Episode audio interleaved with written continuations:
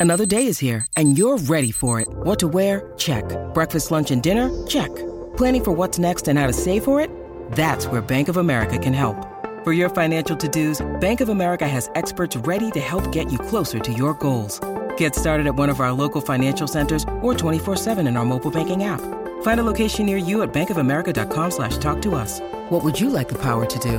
Mobile banking requires downloading the app and is only available for select devices. Message and data rates may apply. Bank of America and a member FDIC. This is SENZ, your summer days with Ricardo Ball. Thanks to Brandt, your John Deere uh, equipment supplier. Joining us uh, now out of Cardiff to talk boxing for the year of 2022 is Anson Wainwright from Ring TV and Ring Magazine. G'day, Anson. How are you?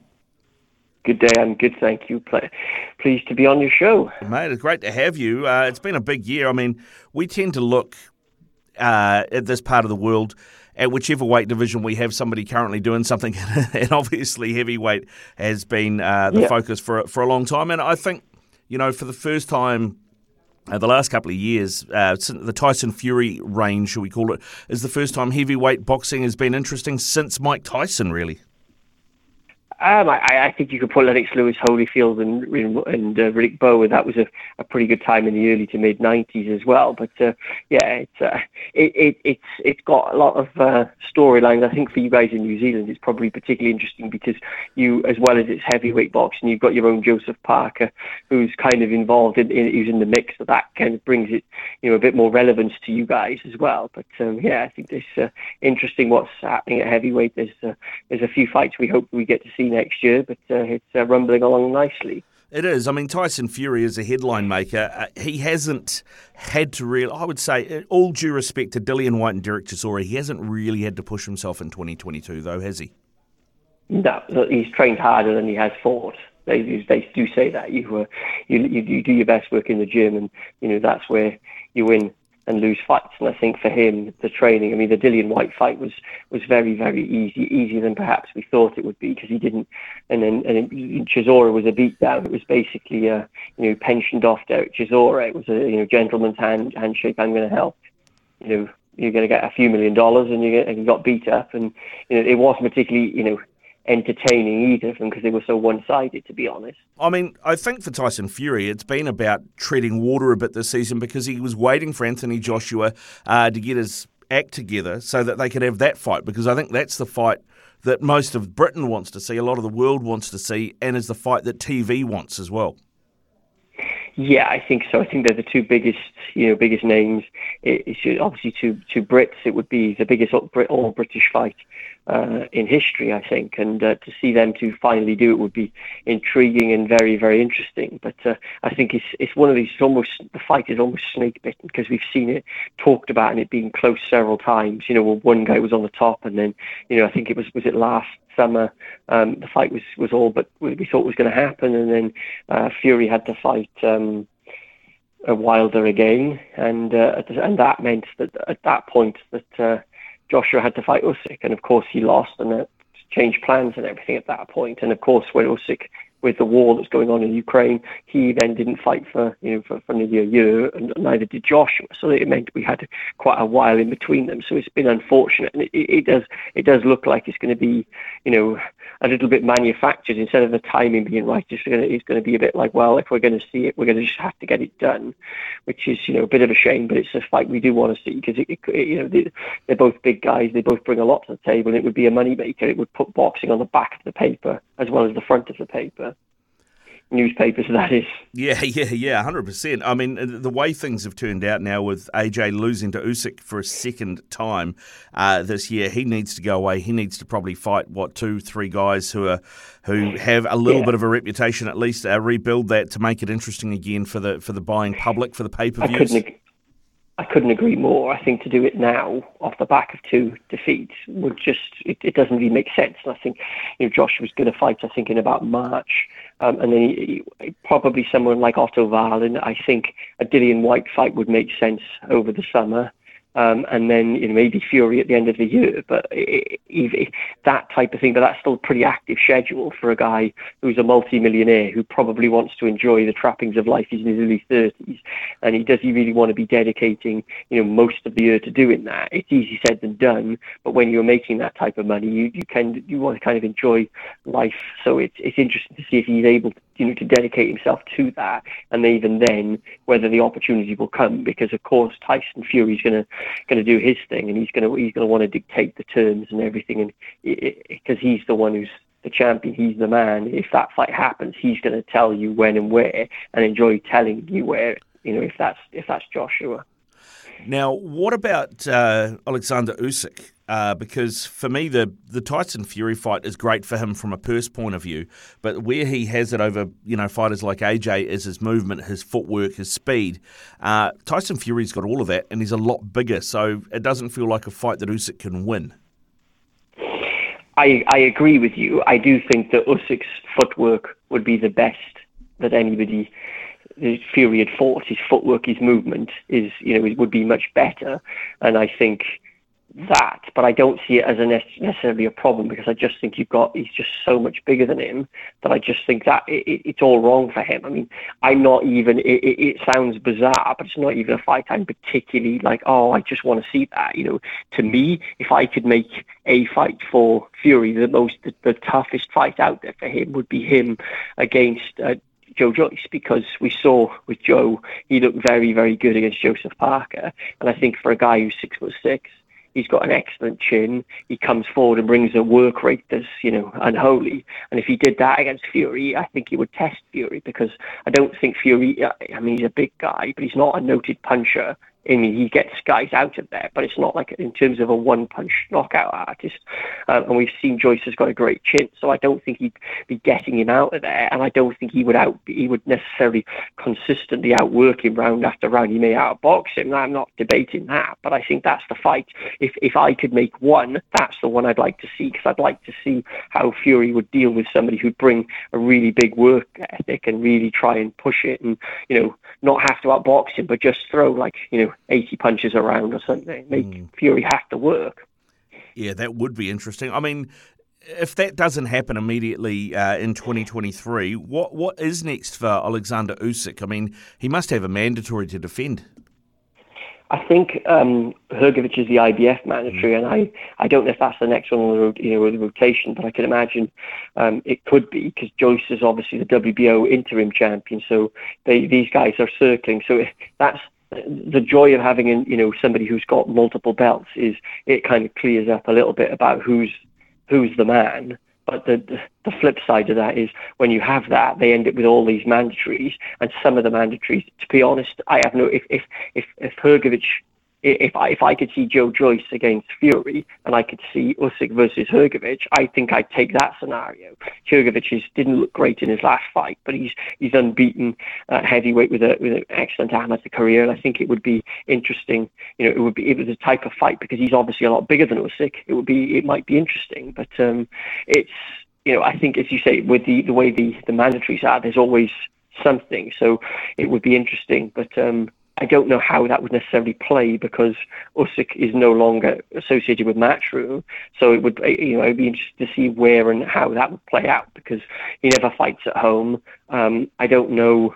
It would need one of the big boys, you know, eh, Showtime or DAZN or somebody to be able to put the money into the fight because he's, you know, eh, and where he's going to fight and everything. So that might be a little bit intriguing in itself. Yeah. But I, I mean, from what we're hearing, it does look like Fury and Usyk. But again, I'm not. I'm not overly, you know, bothered if it didn't happen. Well, so be it. I, I don't think I, I, I very much like yourself. I, I largely believe that Fury is just too big and too awkward, and and I don't know what else it could do. It just stylistically, it's not it's not great to see. I don't think.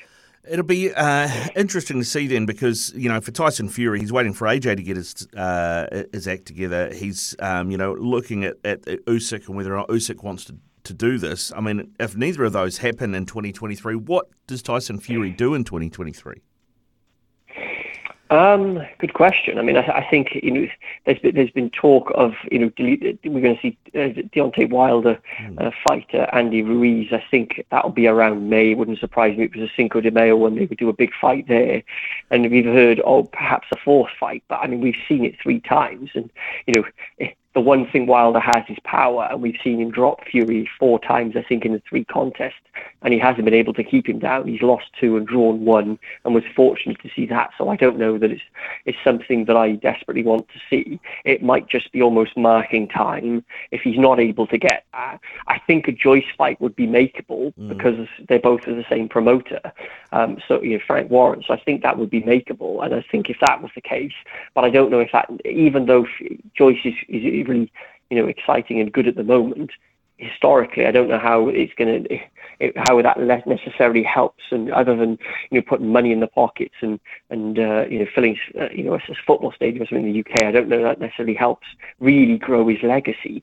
So I think for him, it's almost like he's probably going to threaten us with multiple retirements. I can imagine if we don't see the Usyk fight agreed to pretty you know much in early 2023, um, I can imagine him saying, "Oh, I'm retired," and then a week later he won't be, and we'll see him running somewhere, and we're going to go through that, which frankly does nothing for me. I don't follow that social media. You know, it's it's a bit of a circus to be honest. I, I think it's a if you're fighting fight, I think it's a, but let's not have multiple retirements and everything. But that seems to be you know part of the course for Tyson.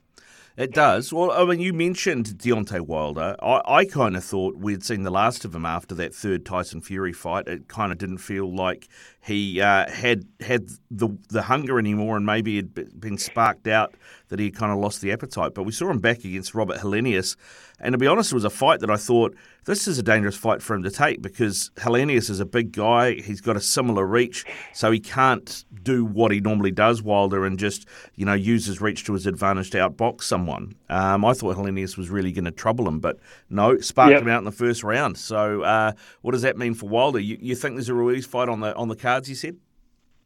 Yes, I mean I, I think with with Wilder um, to me, it was like, let's see what he's got left against Helenius because I didn't know if Helenius would hang around a few rounds, you know, get six, seven, eight rounds in there, mess Wilder around and make it look a bit ugly, um, and you know, maybe could shock, you know, Wilder. If he did, he obviously puts himself in there for something, you know, bigger you know, like a, a, title fight. But as it was, it did, it was one right hand later, and we really don't know what we didn't what what Wilder has left. I thought after a few rounds we might see oh does he still is it just levels of opponent he looks good or is he you know does he look a bit faded but it happened so quickly we don't really know but I, I suspect that Ruiz I mean it, it, from their point of view it's it's the perfect storm you've got you know one Mexican American against uh, an African American who's you know and they're both popular you know and I think they'll do it around Cinco de Mayo because you've got two you know heavyweights, two former heavyweight champions, and I think they'll put it on pay per view on Showtime, and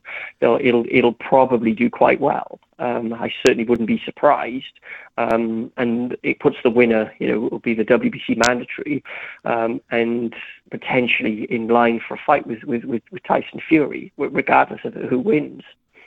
Yeah, and that is going to be. Uh, I mean, that's what we want to see, right? We want to see Fury fighting. I mean, but you want him to see the see him fighting the best guys, and if we go through this again and that ends up being Deontay Wilder, then then so be it. Um, let's, from a yeah. New Zealand point of view, uh, there's been some talk about Joe Parker uh, fighting uh, Jack Massey, who's nominally a cruiserweight. This is uh, going to be late mm. January. What can you tell us about Jack Massey?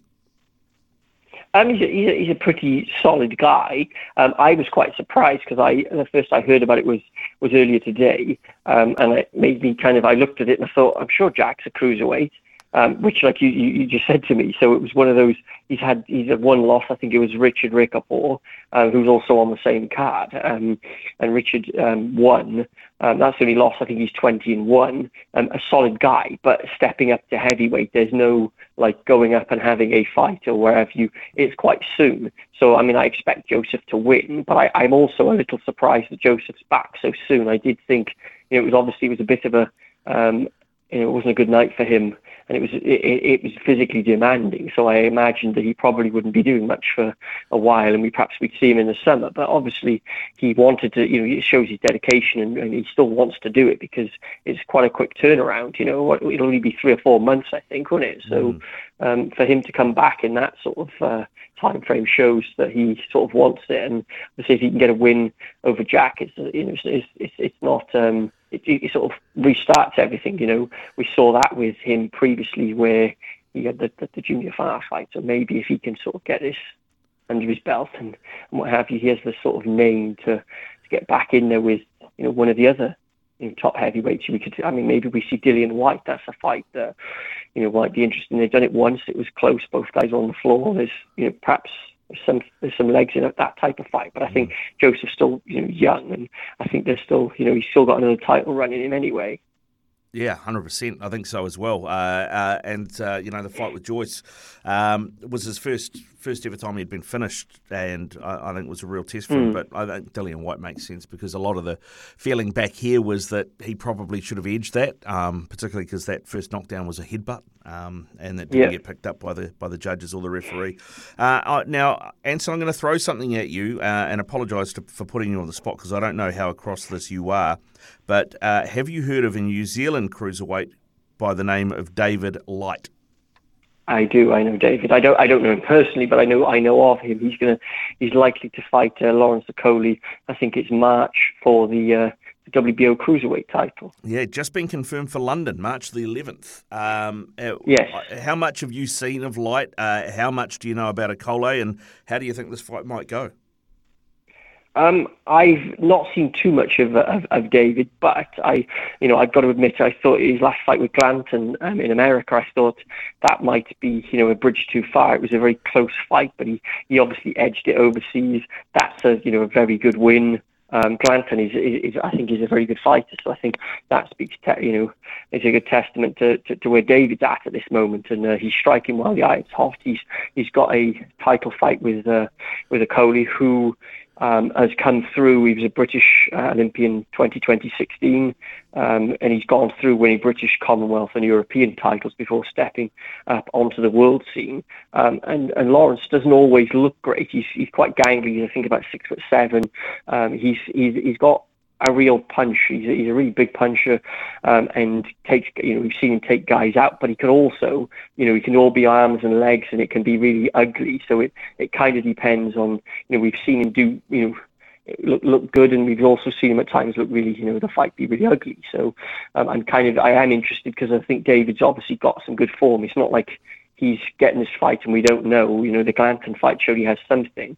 So it, it, it, it's a very solid fight. Um, the one thing I am interested in is that, as you said, it's been confirmed and it's going to be on Boxxer, which is on Sky Sports uh, in the UK um, Boxxer, the promoter, but he's apparently, and it's been said for quite a while, Lawrence Okolie has one fight left with Matchroom, um, and Matchroom are still saying that he has one fight. So the fight might have been announced, but I'm interested to see if Matchroom, you know, maybe they they take a buyout and they just let everything go and whatever, or maybe they dig their heels in and make things a little bit difficult because Lawrence won't have fought in a year, and if they dig their heels in and, and it goes to court and this rumbles on, maybe the fight doesn't happen. I'm not suggesting it won't happen, but I'm I'm intrigued because, as I say, Lawrence has changed promoters, and uh, it seems to be getting a bit ugly in that with uh, his old promoter, and obviously Eddie Hearn has power. He's uh, one of the biggest promoters in the world, so we'll uh, we'll have to see with that one. Mm, yeah, we'll keep an eye on that one. All right, Anson. Hey, listen, thanks very much for coming on and having a,